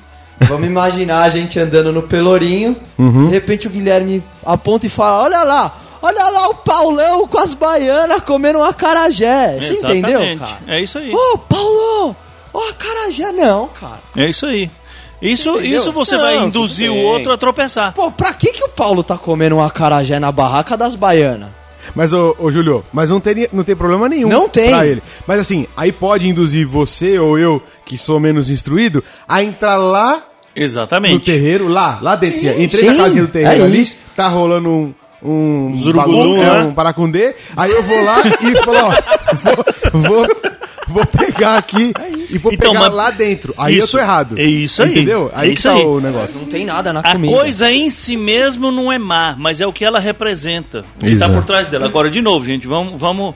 Isso aqui é uma coisa que vai pro público, né? A gente precisa deixar claro assim: não é nenhum menosprezo à religião afro. É outra religião, não é a nossa religião. Então eu não posso participar de um rito de outra religião. É de novo o que a gente já falou lá atrás. Sim. Certo? Então, assim, então, a, a regulamentação é a consciência do outro, não é a minha consciência. Se eu É tiver o que parar de o outro. comer acarajé, eu nunca mais como acarajé pra meu irmão não tropeçar. Exatamente. isso, é isso. Exatamente. E, ó, ah, e é o acarajé, o problema? Faz o acarajé em casa. Eu já comi acarajé numa conferência, num, num negócio, numa feira que teve, numa exposição, uma exposição lá no parque do, do AMB, que eu fui com a Kelsey, e tinha uma barraca que, sabe, né, que exposição, os caras oferecem comida Sim. e tal. Então tinha lá acarajé. Ah, beleza, tem acarajé, eu vou comer. For de Deus, eu abraço. Se não for, chuta que ela sou. Chuta, chuta que ela sou. Para, para, para, tudo. Ah. Outro assunto pra mim que envolve a questão dessa superstição evangélica, se é que a gente pode chamar dessa forma, é a- o apego às pessoas e a frases de efeito. Frases de efeito tipo sangue de Jesus tem poder, ou tá amarrado, ou sei lá o que. Ou falar, repetir certas palavras é, que estão descritas na, descritas na Bíblia de um, para usar de uma forma, a gente acaba usando como se fosse um amuleto, uma frase barra amuleto, vai. Ou e também a- aquela idolatria a pessoas, ou aquela aquele apego, né? Não, não, não- talvez até idolatria, mas um apego à pessoa, que se eu tiver perto daquela pessoa, ou se eu orar com aquele fulano, ou se eu buscar a palavra daquele fulano, o negócio vai dar certo. Ou aquele fulano pode quebrar a maldição, enfim. É, eu acho que isso é um ponto sério e é um ponto que acontece mesmo no meio evangélico. Olha, eu, eu penso o seguinte, essa terceirização da fé, né? Esse é o problema. A pessoa pensa assim que a oração do pastor é mais poderosa, que a oração do bispo é mais poderosa do que a do pastor, do apóstolo, então, é o céu. Então isso é um equívoco, entendeu? A, a, a escritura nos ensina que só existe um mediador entre Deus e os homens, e não é nenhum pastor. É Jesus Cristo. Então você atribuir, ou você delegar, ou você terceirizar a sua fé, pensando assim que alguém vai orar por você, vai ser mais poderoso. Nós todos temos o dever de interceder uns pelos outros. Não interessa ser pastor, se não é pastor. Nós somos irmãos, compartilhamos da mesma fé e da mesma esperança, e nós precisamos interceder uns pelos outros. Mas essa confiança que a oração de um é mais poderosa do que o outro é um equívoco. É atribuir poder a uma pessoa, um poder que a pessoa não tem. A questão das frases é um negócio interessante, porque a gente usa a nossa boca, né, para se expressar, para se expressar, a nossa forma de linguagem como expressão. E a gente se apega à entonação, sabe? Ou esse- os cumprimentos que a gente tem, tipo que a Ô, Vaso. graça e a paz do nosso Senhor Jesus, que sabe assim, óbvio, né? É é uma saudação que, a, que tem na Bíblia, né? Paulo usava, sim, mas acaba virando um chavão, um negócio como se aquela frase fosse indispensável E se você não cumprimentar daquele jeito, você tá errado, né? Não, Porque tem cara, gente que é. acha que você, ao invés de falar graça e paz ou falar, ou falar bom dia, você tá errado. Cara, quando o cara chega pra me cumprimentar, a paz, eu não sei nem o que falar. a paz, eu falo, tudo bem, e você? a paz do Nossa, Senhor. cara, eu fico muito sem graça. E é, virou um. Virou um chavão, assim, que parece que é obrigatório é, na- no sentido de aquilo ter um efeito abençoador. É, no- o- na palavra, entendeu? O bordão O, efeito e, na palavra. O bordão e a frase, eles são mais perigosos, né? Porque eles muitas vezes são usados como com finalidades didáticas ou são inseridos no meio ali da igreja e eles podem tomar essa, essa conotação de, de poder e é difícil tratar dentro de uma igreja o, o bordão como um objeto de superstição. Ele pode ser? Eu acho que pode ser simplesmente uma frase que a pessoa atribui a ela algum poder que ela não tem e ela se transforma numa coisa mecânica. É que nem você saudar o outro com a graça e a paz. Se você nem sabe o que é graça, se você nem sabe o que que é paz, ou se você não está de fato desejando para ele. Mas então eu vou formular minha pergunta melhor. Então ele é menos perigoso do que um objeto, o bordão ou a frase de efeito. Eu acho que ele é menos perigoso, mas é. É, É uma crendice. É, carrega um perigo também, porque acaba induzindo a pessoa a um erro, a permanecer num erro, um erro de compreensão, um erro de uso, um erro de linguagem, ou simplesmente ah, achar que aquilo por si só vai ter algum valor. E não tem. É a mesma coisa. Até aproveitando os bordões ah, e as frases, levantar as mãos, os gestos no louvor, no culto. Ah, eu bem tenho um lembrado. pouco de dúvida em relação a isso. Gostaria que alguém pudesse saná-las. Paulo, por exemplo, recomenda para Timóteo que os varões devem orar levantando mãos santas, sem ira e nem animosidade. É comum você encontrar na Escritura Sagrada pessoas orando com as mãos levantadas, ou cantando com as mãos levantadas, ou olhando para o céu quando vão orar. É, então, fazer isso por si só não é errado, mas atribuir a isso um valor de maior ou menor espiritualidade, aí tá errado. É, É, que esse nem é bater problema, palma no né? culto. A pessoa achar que se não bater palma, não tá louvando. Ou se não Exato. levantar a mão, eu tô menos consagrado, Tá eu tô um que não menos compenetrado. bater Cara, não é Não, cara, chato. porque eu acho que assim, levantar as mãos É, é mais uma atitude, talvez, de reverência, de louvor pessoal da pessoa durante a adoração dela com Deus. Exatamente. Não tem nenhum significado, nenhum sentido místico. não. Ou que você tá mais. É que nem num de joelho, momento mais de, de poder. Não. Não tem nada disso. É que nem orar de joelhos.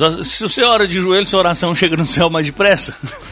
Não, É mas verdade. você pode querer orar de joelho para demonstrar a sua carência, sua necessidade. É como se eu tivesse, eu tô prostrado aqui, eu tô, tô É precisando. uma reverência. Viu, Júlio? Uma coisa que a gente Exatamente. precisa lembrar sempre é que todos esses meios que, o, que Deus nos, nos oferece são para nossa transformação, para que a nossa vida eh, seja moldada no querer dele e não que isso vá mudar a atitude de Deus. Então, o dobrar os joelhos vai é uma atitude de quem realmente está prostrado diante da vontade de Deus. Isso vai me mudar, não vai mudar Deus, entendeu? Vai, vai ajudar a me transformar. A questão de eu levantar as mãos, eu levantei espontaneamente porque eu realmente estou sinceramente é, agradecido e reconhecendo que, olha, Deus, eu dependo totalmente do Senhor. E não que aquilo vai mudar a atitude de Deus para comigo. Sempre, né? A oração é assim e a adoração é assim. Ela me transforma e não transforma a Deus. Ou pode ser também um gesto de súplica. Né? Sim. Assim como você estende a mão para pedir alguma coisa para alguém, você pode estender a sua mão para pedir algo para Deus, mas isso não torna o seu louvor mais consagrado ou menos consagrado. E esse é o erro que geralmente a gente vê sendo cometido na igreja, né? Atribuir o poder ao gesto em si mesmo. Uma pessoa pode levantar a mão e tá com a cabeça em outro lugar e não tá nem prestando atenção no que ela tá cantando, é porque é como, por exemplo, a gente vê muito, né, gente que vai dirigir louvor e insiste com as pessoas para levantar a mão, insiste com as pessoas para bater palma, insiste com as pessoas para fazer uma coisa ou outra. Isso é um equívoco. Eu posso até falar, irmãos, vamos levantar as mãos, mas isso não torna o louvor mais aceitável ou menos aceitável. É, eu tinha isso bem claro, mas é importante falar, né? É, eu e acho. eu acho que isso, né, questão, quando a gente tá falando de adoração a Deus, é, num num gesto de adoração ou num gesto de oração, a gente tem que ter muito aquela questão da consciência, da nossa, da razão, sabe? Por isso que a gente não deve adorar num, num momento ó, que pode influenciar a nossa emoção. A gente falou isso lá no primeiro podcast, quando a gente falou da questão do culto, mas porque isso, isso pode influenciar a nossa atitude. Por isso, se a gente tiver um- uma adoração consciente, a gente vai levantar a mão somente quando eu estiver sinceramente agradecido. Eu só vou falar aquela frase, eu vou só dobrar meus joelhos quando eu realmente estiver assim. Se eu estiver consciente do que eu tô fazendo, aí é que eu vou fazer as coisas na hora certa, se tiver que fazer, e se, eu, se Deus colocar isso no meu coração que é pra fazer, e não porque eu quero ser- parecer melhor que o outro, ou mais santo que o Ou outro, porque alguém mandou, né? ou porque alguém mandou. Exatamente. E a questão das pessoas, eu acho que é importante a gente falar, né? Voltar aqui. Hoje, e no Brasil, principalmente nas igrejas neopentecostais, existe uma referência, né, da, do líder daquela igreja que exer- como se fosse uma, uma exercendo uma autoridade até maior ou igual à Bíblia. E isso é um perigo, né? E é, para mim seria uma crendice ou uma superstição na, é, naquela pessoa, como se aquele cara fosse o canal direto de Deus e ele tivesse uma autoridade tão quanto maior com a, a Bíblia, como eu disse aqui. É, Essa é a tá- frase cobertura espiritual. é, completamente. E, e é um negócio que tá crescendo, né? Porque É. a pessoa, sabe, aquela, entra naquela de preguiça. Ela não quer. Ela prefere alguém, que o pastor falou, de terceirizar a minha espiritualidade. De colocar na mão do líder espiritual a minha, a minha vida espiritual e dane-se pra lá. Na né? boa, Guilherme, esse negócio de cobertura espiritual é pura manipulação de líderes que querem manter os seus liderados debaixo do seu tacão. A única cobertura espiritual que um crente precisa ter é a cobertura de Jesus Cristo. Os outros são meus irmãos, com quem eu compartilho os meus fardos. Não são sobre mim, não estão sobre mim para me garantir alguma proteção, ou alguma legitimidade, ou estar debaixo dele de alguma forma vai me proteger de algum mal. Não, quem me guarda é o Senhor. Quem é o meu mediador é Jesus Cristo. Quem é meu guia é o Espírito Santo. Eu, como pastor, ou qualquer irmão como líder, nosso modelo de liderança, o modelo de liderança cristã, é o modelo do exemplo. Então a autoridade de um líder cristão vem do seu exemplo, da sua vida, e não de um cargo não de um título. Não é porque eu ou qualquer pessoa tem o título de A ou de B que eu agora ocupo um lugar hierarquicamente maior do que qualquer outra pessoa. Eu posso ter um título maravilhoso e ser um crápula. Se for de Deus, eu abraço. Se não for chutar aquela sua, chuta, chuta que ela sou. Para, para, para, para, para tudo. Ah. Unção com óleo também é um ponto que apareceu muitos lá, como a gente falou, nos anos 80 e 90, e ainda, e acho que isso perpetuou nas igrejas pentecostais e muito mais nas neopentecostais. Até criando situações bizarras. Não sei se vocês já viram já um cara sentado e jogando um jarro de óleo. Vocês já Ah, viram isso aí? vi, vi no no vídeo já. YouTube? Cara, mas é um jarro tamanho dessa cadeira aqui assim, ó. O cara Pastor jogando, cara, besuntado. parecendo um pastel. Sabe o fisiculturista?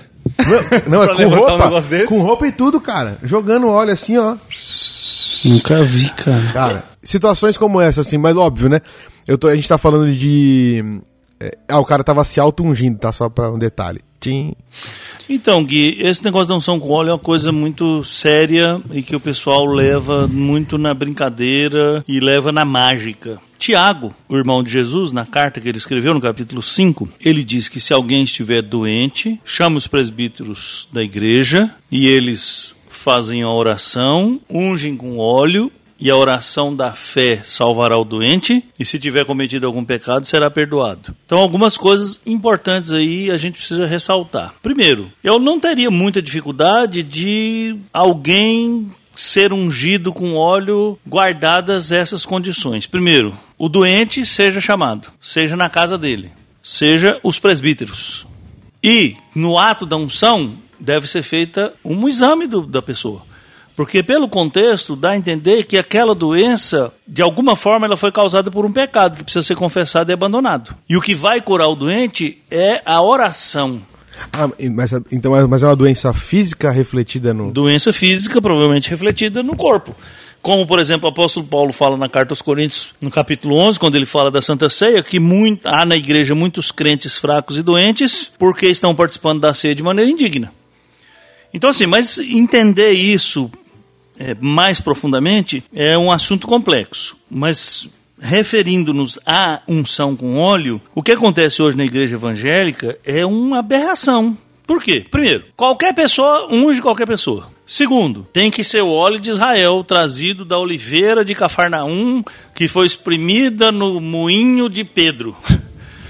E aí aquele óleo tem um poder mágico. Terceiro, unge carro, bicicleta, portal, arma, unge qualquer coisa. Ungir arma? Ora, Unge, se, se o Novo Testamento fala de unção e o único texto do Novo Testamento que fala de unção com óleo é Tiago 5, e a unção que fala ali é de enfermos pelos presbíteros com oração e confissão de pecado, então essa unção talvez a gente possa até discutir. Agora, culto de unção, unção de coisa, unção de qualquer coisa, outra coisa, é um absurdo. Sim. Ah, pastor, e o Antigo Testamento? Bom, o Antigo Testamento, a unção de objetos no Antigo Testamento era restrita aos objetos sagrados do tabernáculo.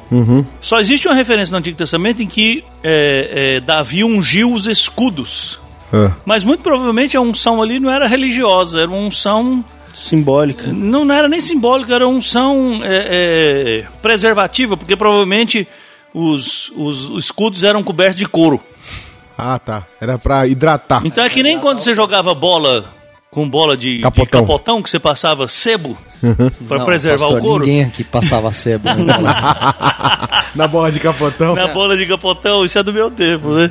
Ah, a bola de capotão a gente jogou, mas com sebo Não. não. Não, você tinha que passar gordura nela pro couro não rachar. Aham. Porque o couro resseca e racha. É. Então, mas olha que coisa interessante que as pessoas ignoram propositadamente, né? Eu vou ser impiedoso aqui. O óleo da unção do Antigo Testamento, que foi usado pelos sacerdotes para ungir os objetos sagrados da arca, era um óleo tão especial, tão especial e tão especial, que você sabe qual que era a pena para quem tentasse copiar esse óleo ou imitar?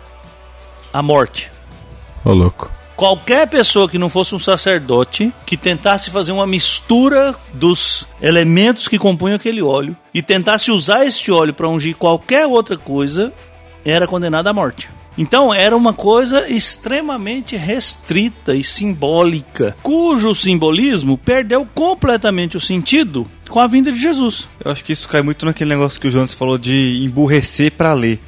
Porque você Tá, isso, isso aí principalmente porque do Novo Testamento tá claramente especificando a situação, como que vai ser, como deve ser e como pode ser. E a pessoa transforma isso totalmente num negócio diferente. Fora que no Antigo Testamento tem claramente o versículo dizendo que é proibido você copiar o óleo, cara. Exatamente. Eu não tenho, Claramente. paciência, eu não tenho paciência com esse tipo de coisa, sério, eu não tenho. não, eu não, eu não vejo. Eu Aí acho os caras absurdo. vendem hoje óleo com mirra, óleo- quer dizer, o óleo com aqueles elementos do Antigo Testamento. Quer dizer, uma tentativa de simular os elementos do Antigo Testamento. Quer dizer, então, o que, que eu faço com o texto do Antigo Testamento que diz que quem faz isso é abominação e deve ser condenado à morte? Provavelmente isso eles ignoram. Com Eles certeza. ignoram isso e fazem a parte que pode fazer. Não, mas acho que pela primeira vez na discussão de hoje aparece um, um objeto que ainda é usado e que tem uma referência que parece ser sério, né? Exatamente. Então, assim, eu pessoalmente não pratico unção com óleo. Por quê? Porque é, é, a minha consciência não fica tranquila com relação ao texto em si mesmo. Porque na, na referência de Tiago, a palavra para unção ali é, é há controvérsia se a unção ali era uma unção medicinal ou se era uma unção ritual, né? É, mas não seria, mas não teria muita lógica o presbítero Chamar os presbíteros. pra aplicar um remédio. Sim. Exatamente. Vic. O outro aspecto um importante que talvez me, me impeça de praticar isso, talvez seja até o elemento mais importante, é assim: a crendice em torno da unção com óleo. Então, manter a unção com óleo, me parece, tem muito mais a chance de trazer prejuízo do que lucro. Então, considerando que o que cura o enfermo é a oração da fé, e o óleo é apenas um símbolo do Espírito Santo, eu não tenho problema de não ter o símbolo. Desde que eu tenha oração e que eu tenha fé. Exatamente. E desde que eu tenha confissão de pecados e o arrependimento. Perfeito. Então, o, o símbolo ali, ele pode, hoje, no nosso contexto, na situação que a gente está vivendo, ele pode ter um aspecto muito mais prejudicial do que positivo. Acho que aproveitando esse ponto do óleo, que é um elemento presente, né? Tanto no Antigo Testamento, como a gente viu aí também no Novo Testamento, é, eu queria colocar um elemento aqui que a gente podia até ter falado um pouquinho antes, mas agora me veio à- mente, que é a questão da água. A água também, no Antigo Testamento, em vários momentos na Bíblia, tinha o seu símbolo, né? E, e ela tem o símbolo, é, e ela hoje também é o símbolo do batismo, enfim. Mas muitas pessoas usam a água hoje também como um, com um poder é, místico de que se ela tiver uma água abençoada, ela pode beber aquela água e aquela água ter algum poder sobre a vida dela. Mágico. Eu acho que também a gente podia comentar sobre, sobre isso aí. É, Eu tenho pouco pra falar da água. Eu sei que a água é o elemento que hoje é propício a ser abençoado através do rádio. Do rádio? Como assim? É pelo rádio a benção. Põe em da cima do rádio. Televisão Tem também. que colocar em cima do rádio da televisão. É só em eletroeletrônicos. Você não vai ver essa passagem na Bíblia. A água é ungida através de Eu eletroeletrônico. realmente queria. Poste. Campo, campo Eu magnético. realmente queria saber de onde os caras tiram essas coisas. É porque. Tiram e eu não já sei. tomei muito, Não, né? e hoje em dia, hoje em dia fica difícil, né? Com a televisão de, de LCD. É muito Como é que fina, você vai né? equilibrar o copo em cima da TV, hein, Julião?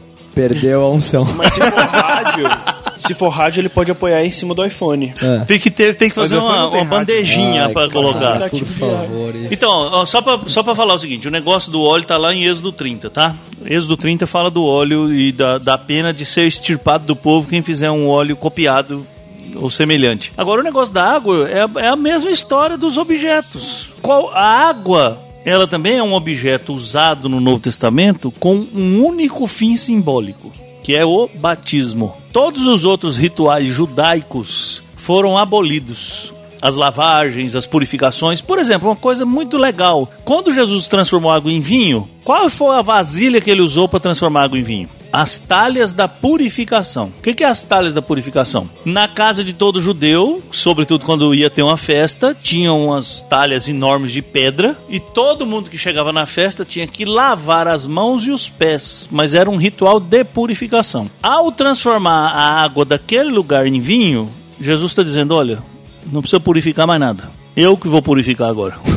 O trem é tão sujo. É, então assim, Pode crer. então é, é, esse simbolismo ele perdeu o sentido. E aí, sabe o que acontece? Agora eu acabei me lembrando de outra coisa. Essa neura que hoje tem de entrar com a Arca da Aliança na igreja, levar a miniatura da Arca da Aliança para casa, tocar chofar na hora de cantar, de começar o culto, usar é, talide, é, o pastor usar talide, né, que é aquele lenço que o judeu usa. O povo está crucificando Jesus de novo.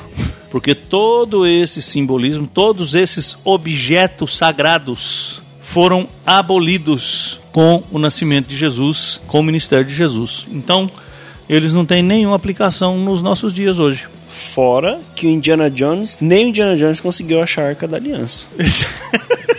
Ele sabe que não pode olhar pra ela. Ele achou, só que Ah, ela está achou. escondida e ninguém mais viu a Arca da É Aliança. verdade.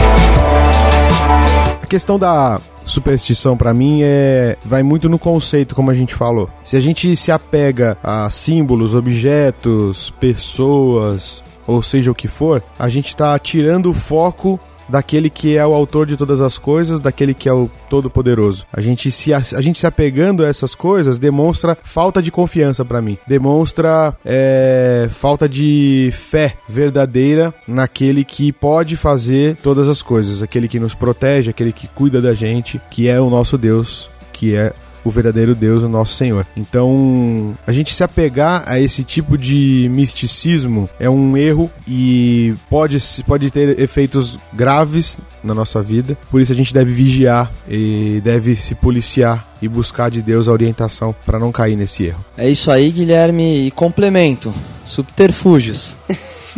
Quais são os subterfúgios hoje?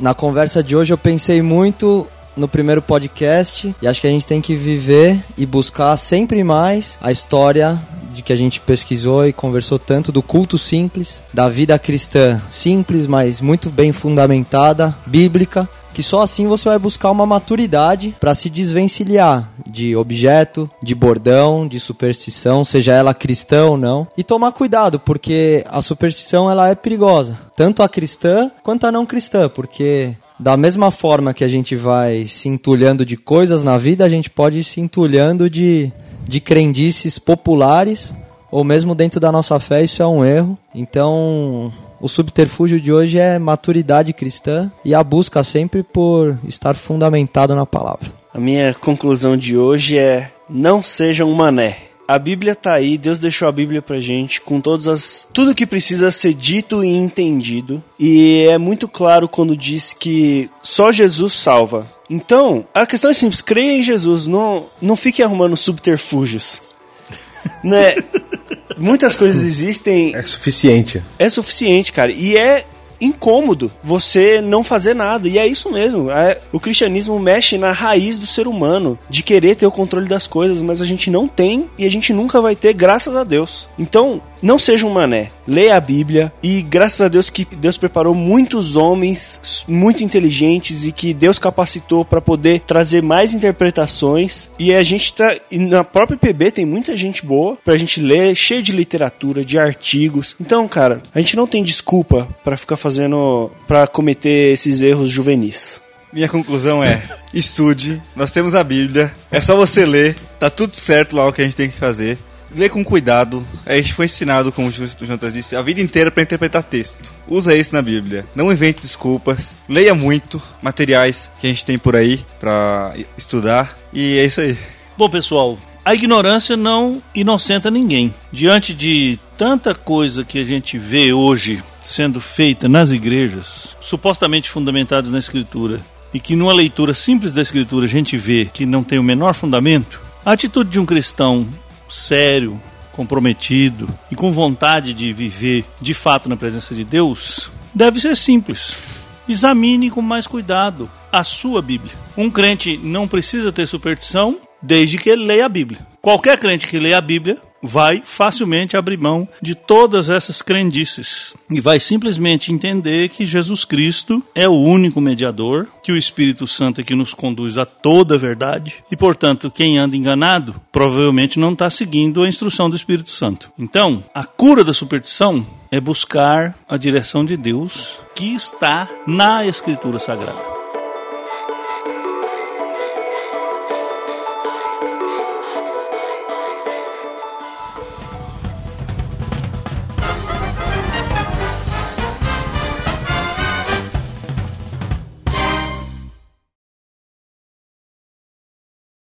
É, minha conclusão é que você deve buscar mais as coisas. Tem o Google, tem. isso te facilita muito. Que isso? Volta, Escavas. Começar de novo? Imagina. Tem o Google não. Bu- Olha, ele começou assim: busque as coisas. Você tem o Google.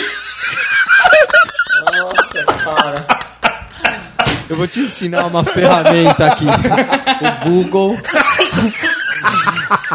Deus Busque deixou o pra gente. Reverendo, reverendo Google. Peraí, deixa eu, deixa eu pensar então antes de falar. Bíblia, chama Bíblia.